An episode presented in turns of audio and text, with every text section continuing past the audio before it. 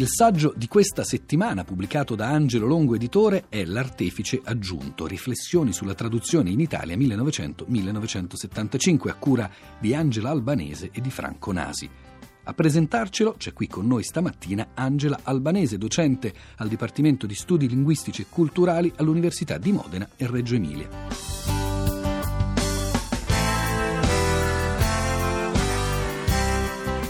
Partire dagli anni 70 si è sviluppata nel mondo accademico quella disciplina nota con il termine di Translation Studies. Un nome importante, una disciplina importante che segnava quasi potremmo dire una svolta epistemologica rispetto alla precedente scienza della traduzione, no? Perché mentre la scienza della traduzione aveva un approccio di tipo eh, normativo e prettamente linguistico, i Translation Studies avevano come obiettivo principale quello di descrivere le pratiche traduttive, avvalendosi non solo del, della linguistica, ma aprendo ad altre discipline, numerose altre discipline, quindi l'ermeneutica, oltre alla linguistica, ma anche l'estetica, la semiotica, l'etica, la filosofia del linguaggio ed altro ancora. Abbiamo deciso, Franco Nasi ed io, di partire con il 1900, quindi di aprire il secolo e di fermarci al 1975, per dimostrare che i nostri nostri autori italiani avevano già precorso in qualche modo la via aperta dagli studiosi dei Translation Studies e che in quelle pagine da noi inserite nell'antologia fossero contenute già molte delle intuizioni e molti dei teoremi, diciamo, degli argomenti topici dei Translation Studies. Noi apriamo con un testo che proprio apre il secolo,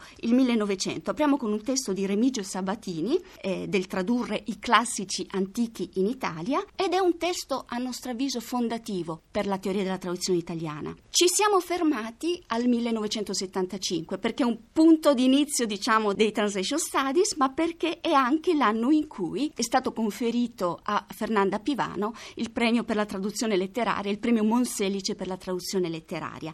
E quindi abbiamo deciso di inserire come ultima autrice, un'autrice importante come Fernanda Pivano, includendo appunto nell'antologia la prolusione che lei ha pronunciato in, in occasione del conferimento del premio. Eh, lei dirà appunto al di là di ogni teoria eh, sulla traduzione quello che mi sento di dire è l'enorme felicità che ha spinto e ha motivato il mio lavoro minuzioso e paziente di traduttrice.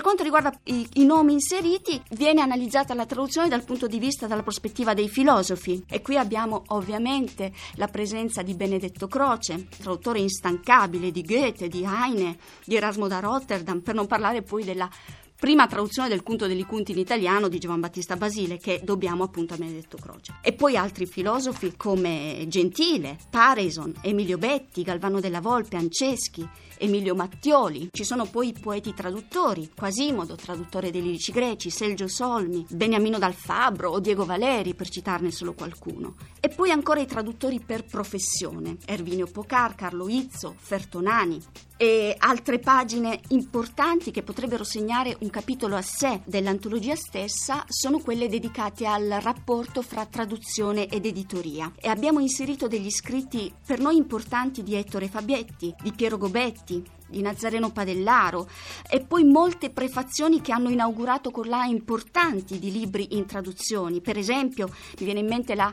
mh, mm, splendida prefazione di Giuseppe Borgese alla collana Biblioteca Romantica o per esempio quella di Alfredo Polledro alla collana Il genio russo. Un nome che per noi davvero fondativo è Benvenuto Terracini, che nel 1957 ci ha regalato un capitolo magnifico di teoria della traduzione che sicuramente andava recuperato. Ovviamente ovviamente in parte, così come abbiamo cercato di fare nell'antologia.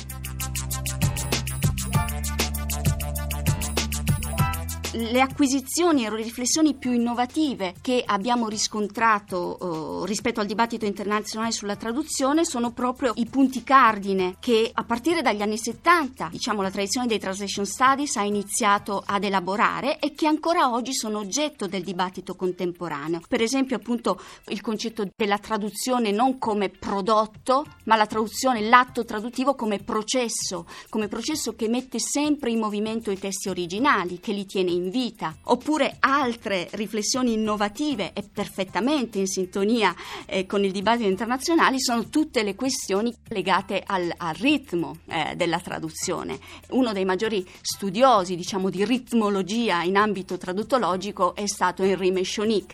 È però interessante vedere come uno degli autori che noi abbiamo inserito, Elio Chinol, ha anticipato in qualche modo e prefigurato eh, in maniera estremamente lungimirante le riflessioni di Mechonic sul ritmo. Un'altra eh, riflessione assolutamente eh, all'avanguardia, potremmo dire, o innovativa o comunque oggetto del dibattito contemporaneo è la traduzione letterale, no? la traduzione alla lettera, che ci ha insegnato Antoine Berman. Eh, non vuol dire traduzione letterale, non vuol dire parola per parola, no? eh, ma vuol dire traduzione della complessità del testo, del corpo, dell'intero corpo del testo. Ebbene, queste stesse riflessioni eh, si sposano perfettamente con quanto ha sostenuto appunto eh, Elio Chinoli, il quale dice che appunto bisogna essere sì fedeli al significato del testo, però rifiutando, dice Chinol, il cappio del parola per parola.